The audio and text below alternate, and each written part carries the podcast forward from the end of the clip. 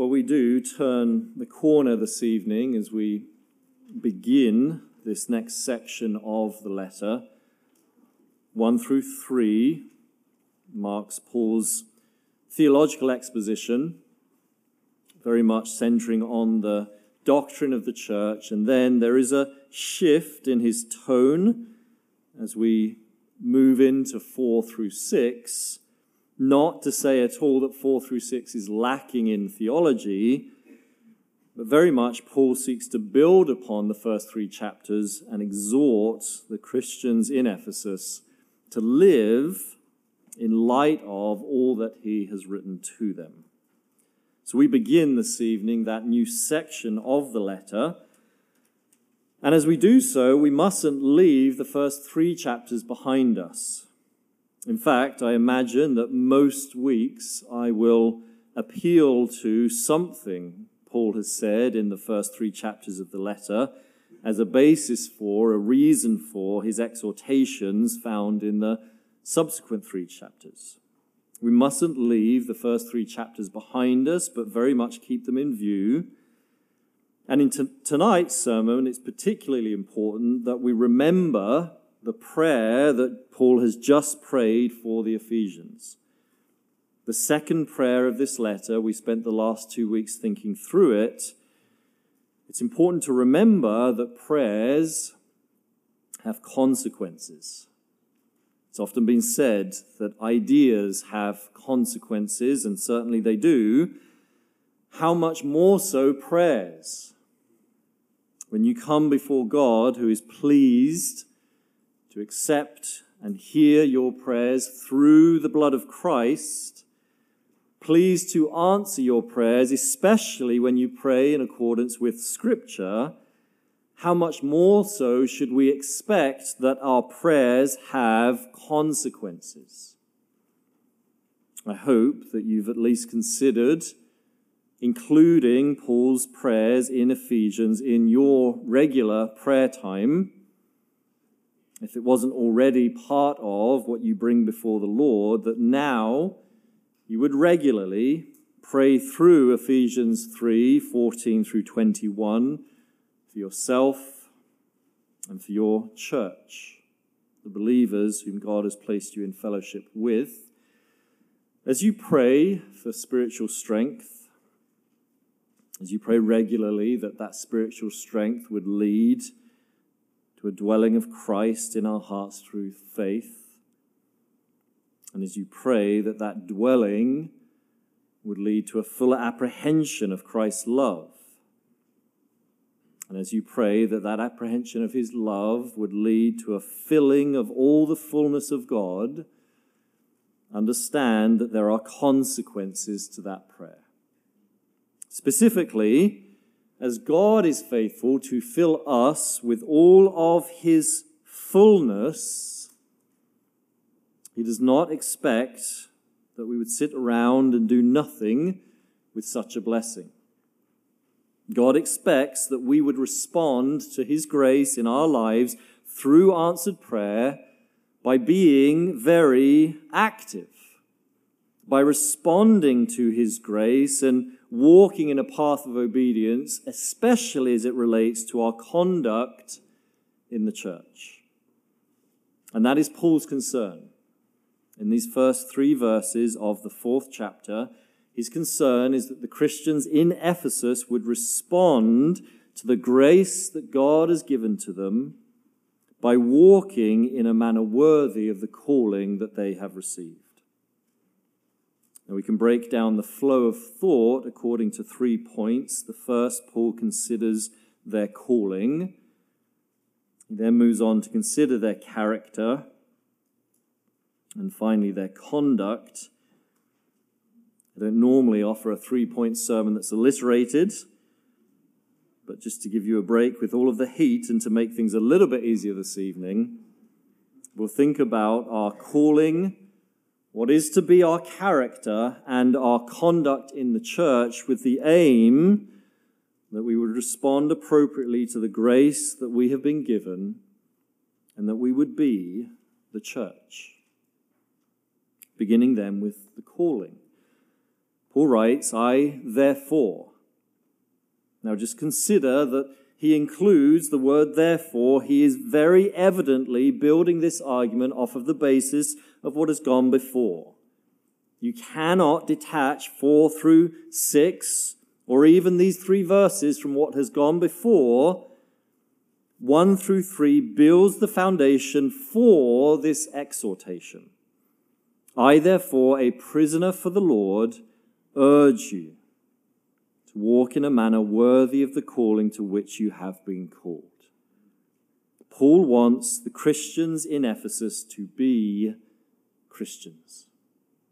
He wants the church in Ephesus to be the church, to be nothing less than what God has called them to be. Notice, he urges them. He prioritizes this for them in their lives. He strongly compels them. He desires that they would heed his instruction above all other things.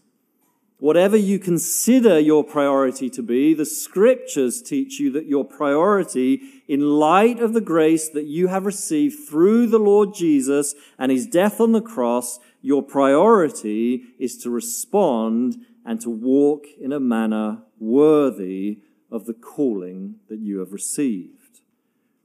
Not only does Paul urge them, but then notice he uses a metaphor namely the metaphor for walking, to represent their living, their being in the world. To pull on this metaphor of walking, Paul is leaning into a very common idea as found in the Old Testament. All of life is portrayed as walking in the Proverbs and even in the Old Testament law. And there is, as we consider the nature of the metaphor, walking, representing our living, there is there both a great encouragement and a challenge.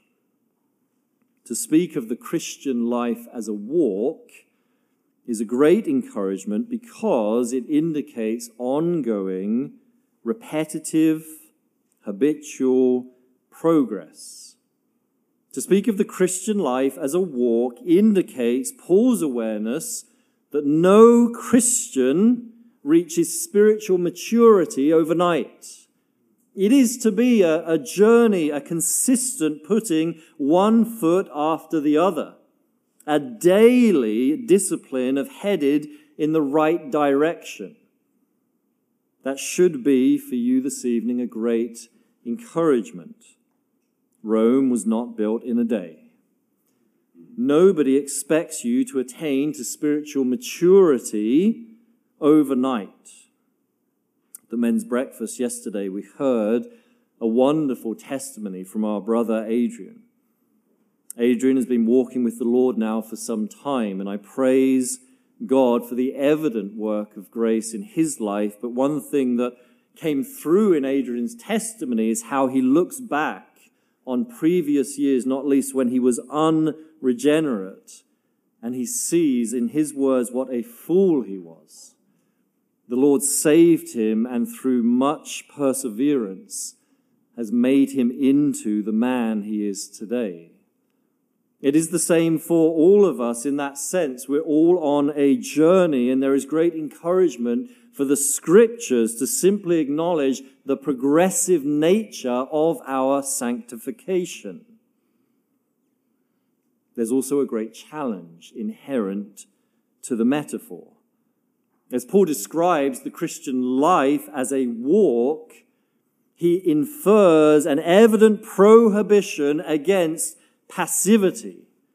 You cannot, as a Christian, be allowed to sit back and do nothing. There is absolutely nowhere in the Bible by which you are exhorted or encouraged to not pursue holiness and Christ likeness and obedience to his word. We are to be pursuing maturity on a continual, everyday basis, and we are not to adopt the mindset wherein we believe we've been saved and nothing is required of us. And I stress that point because I do believe there is a prevailing belief amongst many Christians today that the Christian life is a very passive life. God has saved me, and He'll take care of the rest. We see it in people's reluctance simply to be part of a church. Their attendance is not consistent and they are unwilling to commit to any one local body. We see it in Christians' reluctance to serve. Having become members, untold opportunities to pursue sanctification through service and yet a persistent reluctance to, undoubtedly a belief hidden somewhere in the heart that I don't need to pursue these opportunities for my own benefit. We see it in a reluctance to fight sin a willingness to tolerate sin, understanding that one day I'll be in glory and everything then will be fine. And so why do I need to get that much head up over my sin today? That is not what the Bible teaches. The Bible portrays the Christian life as a walk because it is to be a consistent, progressive journey towards Christ likeness. God expects, insomuch as He has saved you, that you would be pursuing by His grace sanctification. And Paul urges them towards this end. He urges them to be walking the walk. Paul urges the Christians to be Christians. And notice how he phrases it I urge you to walk in a manner worthy of your calling. Now, the idea here is that they would be walking uprightly in such a way that is consistent with the gospel. The idea is that they would, in their public life and in their church life and in their private lives, in all areas of their lives, be honoring the Lord Jesus Christ. If anyone was to look in on their lives, they would not find anything that dishonors their Lord Rather, to walk in a manner worthy is to walk in such a way that the Lord Jesus Christ is well represented by your conduct. This would not have been lost on Paul's original readers. I think even today we know something of this principle, at least through our parenting efforts. One thing that we'll often speak to our kids about is the responsibility that they carry as they leave our home. They leave our home to pursue a, an activity or to be with friends, and we'll remind them you have a responsibility to represent this family well. Your conduct outside of the home is informing other people's estimations of our family. You have a responsibility to represent us well, to honor us, to walk in a manner that is worthy of our family. It should be that they cannot come to bad conclusions based on your behavior outside of the home. It's a biblical principle. It is, at least in part, what it means for children to honor their mother and father in the same way Paul says to the Christians in Ephesus you are to behave in such a way that the Lord Jesus Christ is honored. That as people look at you, they esteem Christ. They find no reason to think badly of him based upon your conduct. And that sounds like a lofty responsibility that he places upon them, and certainly it is. But notice how he finishes the verse. I urge you to walk in a manner worthy of the calling to which you have been called. And I love those last few words of the verse because by including them, Paul brings into view yet again the grace of the gospel. Paul exhorts them undoubtedly to a high and lofty responsibility Honor Christ in your conduct, represent Him well, walk the walk, and be a Christian. But do so remembering that this is all a gift of God's grace to you. In reality, we cannot walk the walk, we cannot honor Christ unless we remember his grace in our lives. The first three chapters, if I can oversimplify the theology, the first three chapters is God's grace to us. It's only after Paul gives us chapter after chapter of God's grace to us that, that we are then ready and prepared to heed the exhortations of four through six. Even as we turn the corner, Paul consistently reminds us you don't deserve to be in God's family. You did not merit his favor. You didn't work for it, but it is all of his grace. And as you have received his grace, may that be the grounds upon which you walk in a manner worthy of the calling to which you have been called.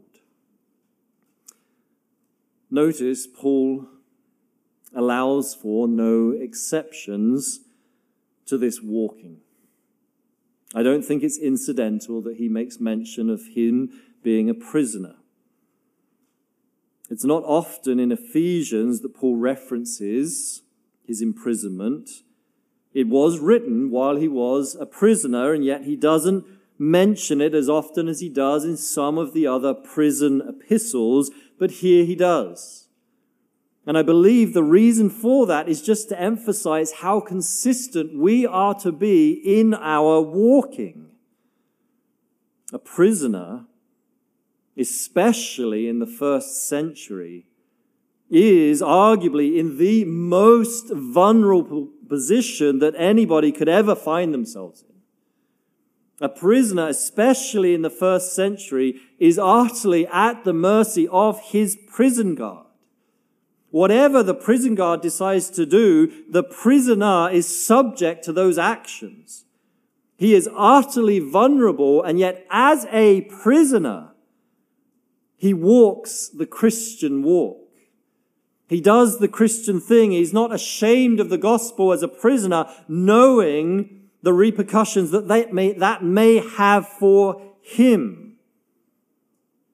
And by implication, his message to the Christians in Ephesus is whatever are your circumstances, whatever are your God ordained circumstances, your responsibility according to the grace of the gospel is that you would walk, and you would walk in a manner that is worthy of your salvation. That is our calling. Paul goes on from there to speak about our character. The calling gives rise and ought to produce a certain character in us. Verse 2 with all humility and gentleness, with patience. Now, notice Paul lists three characteristics there but I believe that he intends for us to think about them according to two groups. I say that by noting the use of the word with. With all humility and gentleness, there's one group. With patience, another group. It infers that humility and gentleness should be thought of together. These are the characteristics of a Christian. Humility, then, speaks first and foremost about a lowliness of mind, a lowliness of spirit, not speaking first and foremost about our actions, our conduct amongst others, but by virtue of the very word that Paul uses, it speaks about the disposition of our hearts. Humility here speaks about a lowliness of spirit. Now, I do want to be careful. It is not that we're to have no esteem for ourselves or one another. We have to balance that with the biblical teaching that we are all made in the image of God. But when I say a lowliness of heart, a lowliness of spirit, I mean a, a heart, a disposition of spirit that accords with a proper understanding of the gospel. We have to remind ourselves, yes, we have been created in God's image. What a privilege, but we are all sinners before a holy God. We were all enemies of God, running against his will with no desire for him. Appealing again to the grace of the gospel, the only reason we are here tonight as Christians is because of God's electing love placed upon us from before the foundation of the world, effected through the death of his son. And so we understand that and we keep that in view, and that should create in us an appropriate disposition in our hearts, which is then worked out through that second characteristic, gentleness. If humility speaks about a lowliness in our spirits, gentleness speaks about a lowliness in our actions. We're not brash. We're not arrogant. We're not pushy. We're not trying to assert ourselves in every situation and have our way, but there is a lowliness in our conduct. Christians should be humble and gentle. That's the first grouping, and then Paul moves on and he says, with this new group, with patience. The idea there is that we would be long suffering. Or as we see of God so many times in the Old Testament, we would be slow to anger. We would not quickly lose patience and show annoyance with others. We would not quickly be in a state where we are being bothered by those around us, but we are long suffering. Notice by invoking that characteristic, Paul is assuming our presence amongst the believers. It's remarkably easy to be patient when you're by yourself. It is when you situate yourself in the church and you live your life there and you open yourself up to be vulnerable with others, that is when the utmost patience is required. I trust you know Bethany is not the perfect church, and you are not the perfect church member we will fail one another. We'll bother one another, we'll sin against one another, and what Paul calls for in all of us is the utmost patience. That we would be long suffering with one another. Again, having laid out the loftiness of our calling as he moves from calling to characteristics, the responsibility by no means diminishes. In fact, as I've meditated upon just these three characteristics, and there are so many more that Paul could have listed, as I have thought upon humility and gentleness and patience this week, I have just come to a sobering real, realization of how lofty is our calling in the church in Christ Jesus. To be consistent in these characteristics is no small task if we go about it in our own strength, seeking to effect by our own efforts these characteristics in our lives, one of two things will happen. Either our demonstration of these characteristics will be sporadic at best, or our demonstration of these characteristics will be superficial. If you go it alone and you strive in your own strength to be someone who is humble and gentle and patient, you will do so sporadically or superficially, or perhaps even both. The point is, there is no way lastingly to be someone who is humble, gentle, and patient, situating yourself within the group of believers apart from a constant running towards the grace of the gospel. How is it that we can be humble and gentle and patient, to walk the Christian walk, to do the Christian thing, to be genuine in the exercising of our faith? It is to live our lives in the grace of the gospel. I just read recently what many consider to be a Christian classic. I had never read it before. Henry Scougal's short book, The Life of God in the Soul of Man. Perhaps you've heard of it, perhaps you've read it. It wouldn't take you long to read.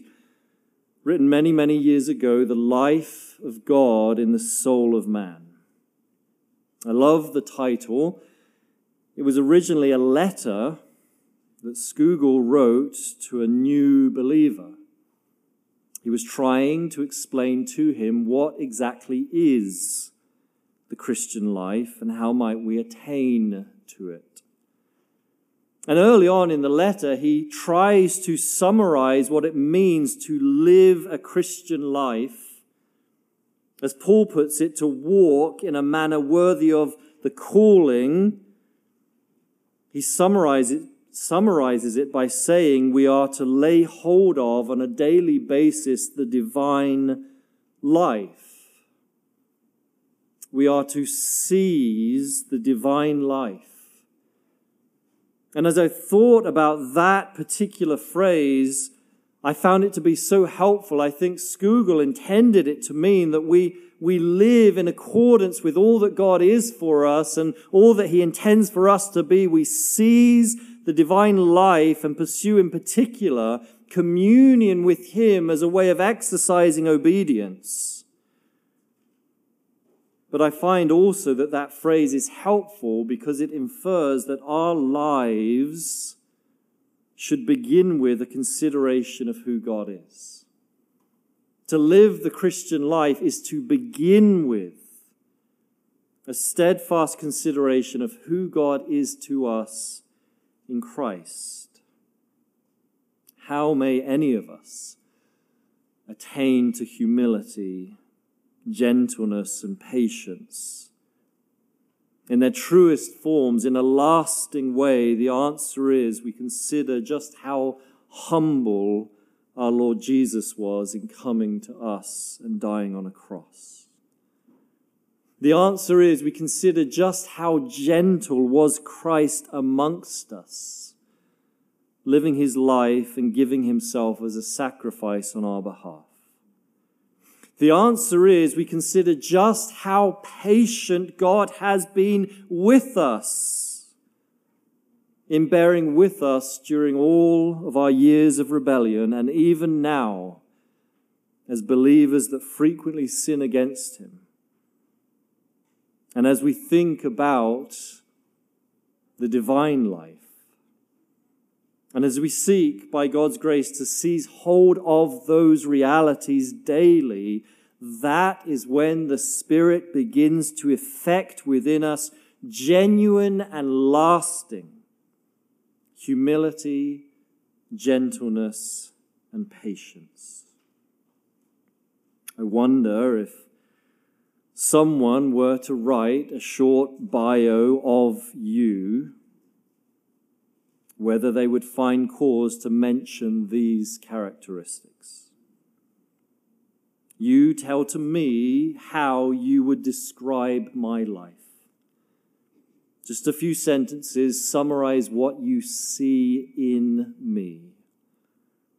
Would they find any cause to use the words humility, gentleness, and patience. And if not, perhaps it is because you are not seizing hold of the divine life. Perhaps it is because you do not take seriously the calling that you have received the exhortation, the urgency of the exhortation to walk in a manner worthy of the calling and to seize then in turn as the only means of progress the reality of God to us in Christ. Paul goes on from our characteristics then to our conduct. Fleshing out now what these characteristics look like on a daily basis in our behavior, he uses two participles bearing with one another in love, and the second one there, not made plain by the ESV, working eagerly, we might say. The first one bearing, the second one, verse 3, striving with all eagerness to maintain the unity of the Spirit in the bond of peace. I say to my Greek students, the most important thing you'll ever learn about participles is that they're pronounced participles and not participle. Watch out for the participles because they'll often explain the way in which the main verb is to be actioned. They often explain the, the manner in which we submit to the primary exhortation. The primary exhortation is to walk, to do the Christian thing. Don't be a fake, says Paul.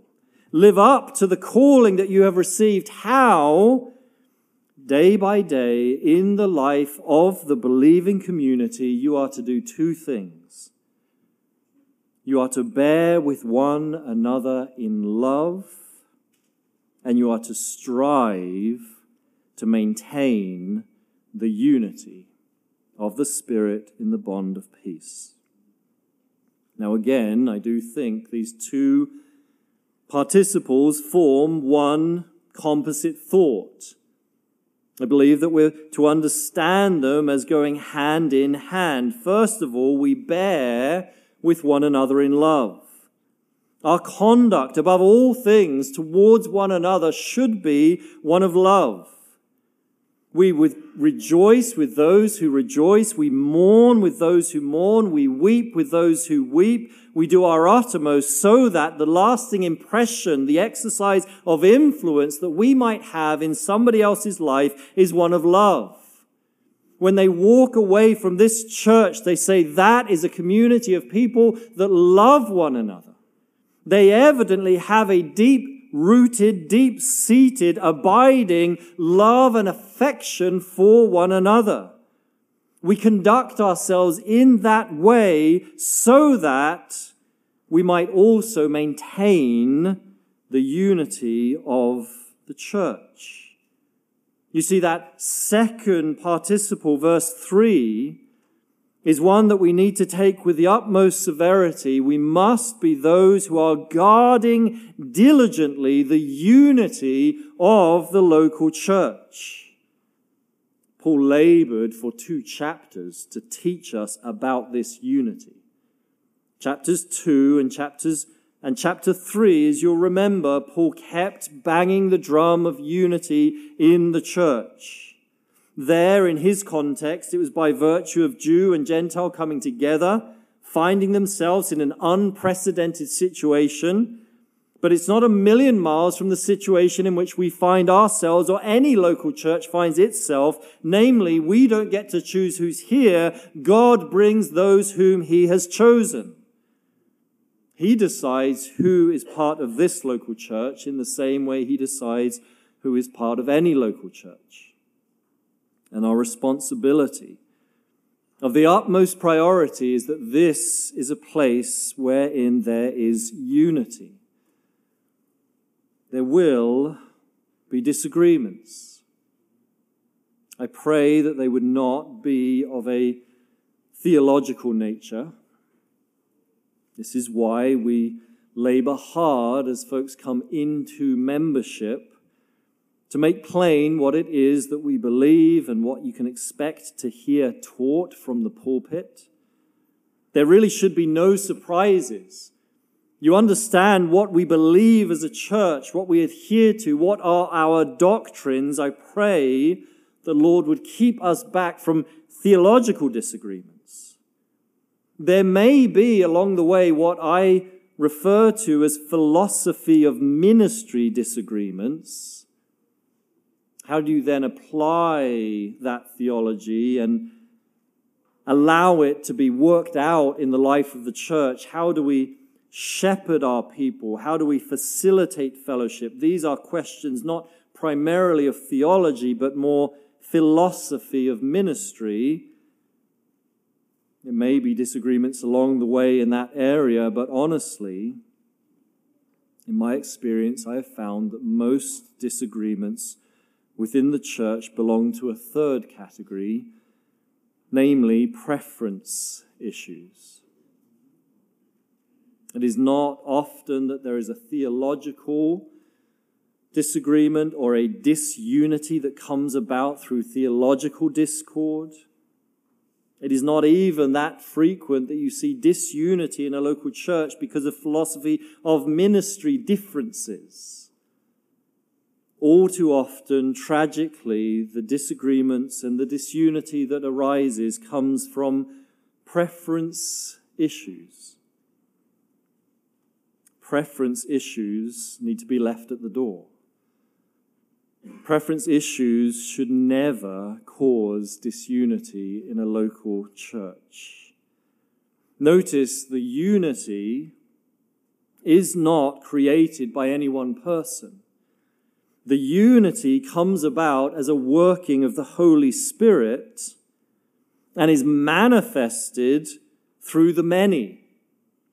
The unity comes about through the working of the Holy Spirit and is manifested through the many. And yet, it may be lost through the one.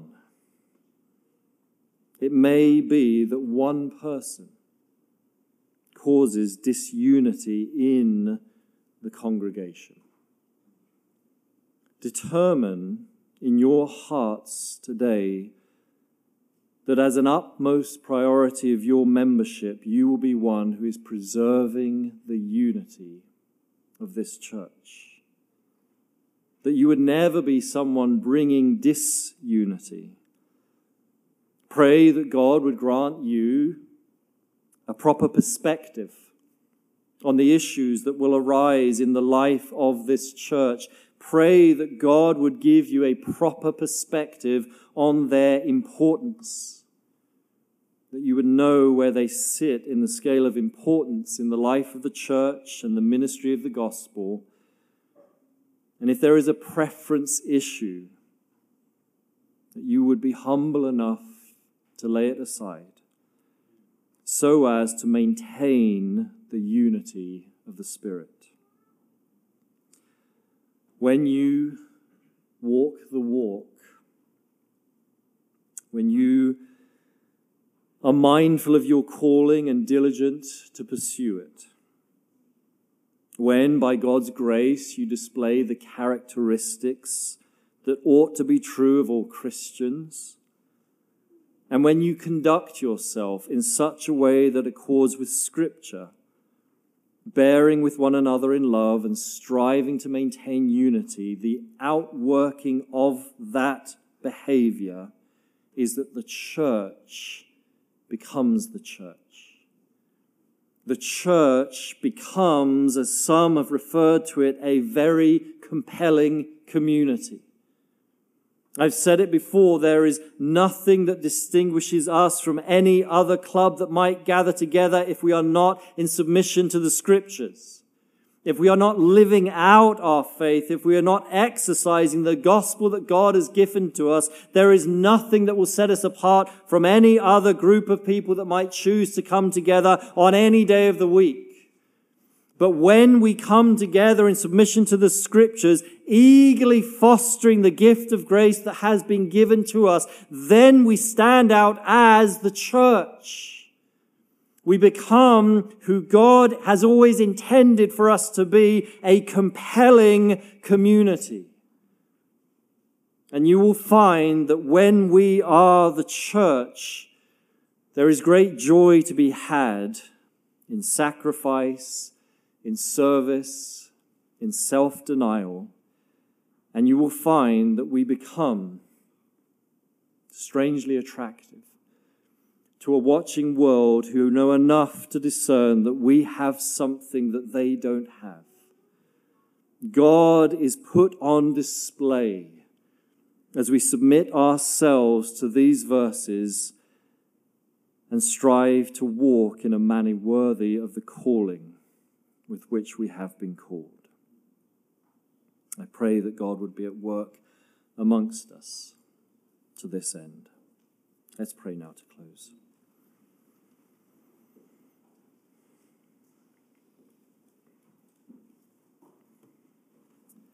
Father, we give you thanks for these first few verses of chapter 4 in Ephesians. We see how Paul urged the Christians to be Christians. He urged them to live in light of the calling with which they had been called. Teach us to take seriously our responsibility in Christ. Teach us to walk as a manner of life day after day to strive to represent Christ well. Where we are failing, forgive us. Where we are failing, convict us. Where we are failing, sanctify us. So that we as a church would be those who are walking daily in a manner that is worthy of the great, lofty calling with which we have been called. Father, may we display those characteristics that ought to be true of every Christian in one sense, so daunting to think that consistently we should be known for our humility and gentleness, for our patience. We cannot effect these in our own strength. It only comes by your grace. I pray that we would be those that seize the divine life pursuing communion with you, meditating frequently on who you are and who you are to us through Christ. May we meditate upon Christ's humility and his gentleness and your patience. And may that bring about in us those very same attributes.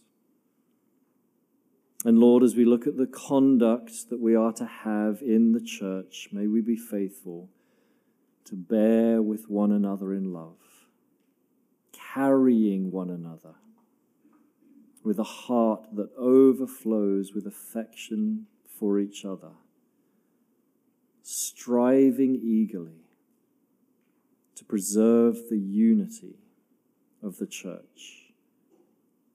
Give us a right perspective as invariably we will disagree, as invariably there will be struggles, give us a right perspective to understand the relative importance of every disagreement in the life of the church according to the progress of the gospel.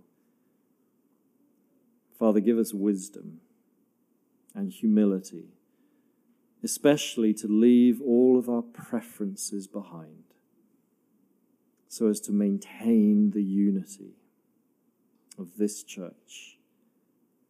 And as we are obedient to this teaching, we understand there is a fruit that we will enjoy. Much joy to be here in sacrifice for one another, self denial, service. Where else would we choose to be? And at the same time, we become a compelling community. Those that don't know Christ know enough. They see enough to understand that we have something that they don't have. And by virtue of our behavior, they find it to be desirable.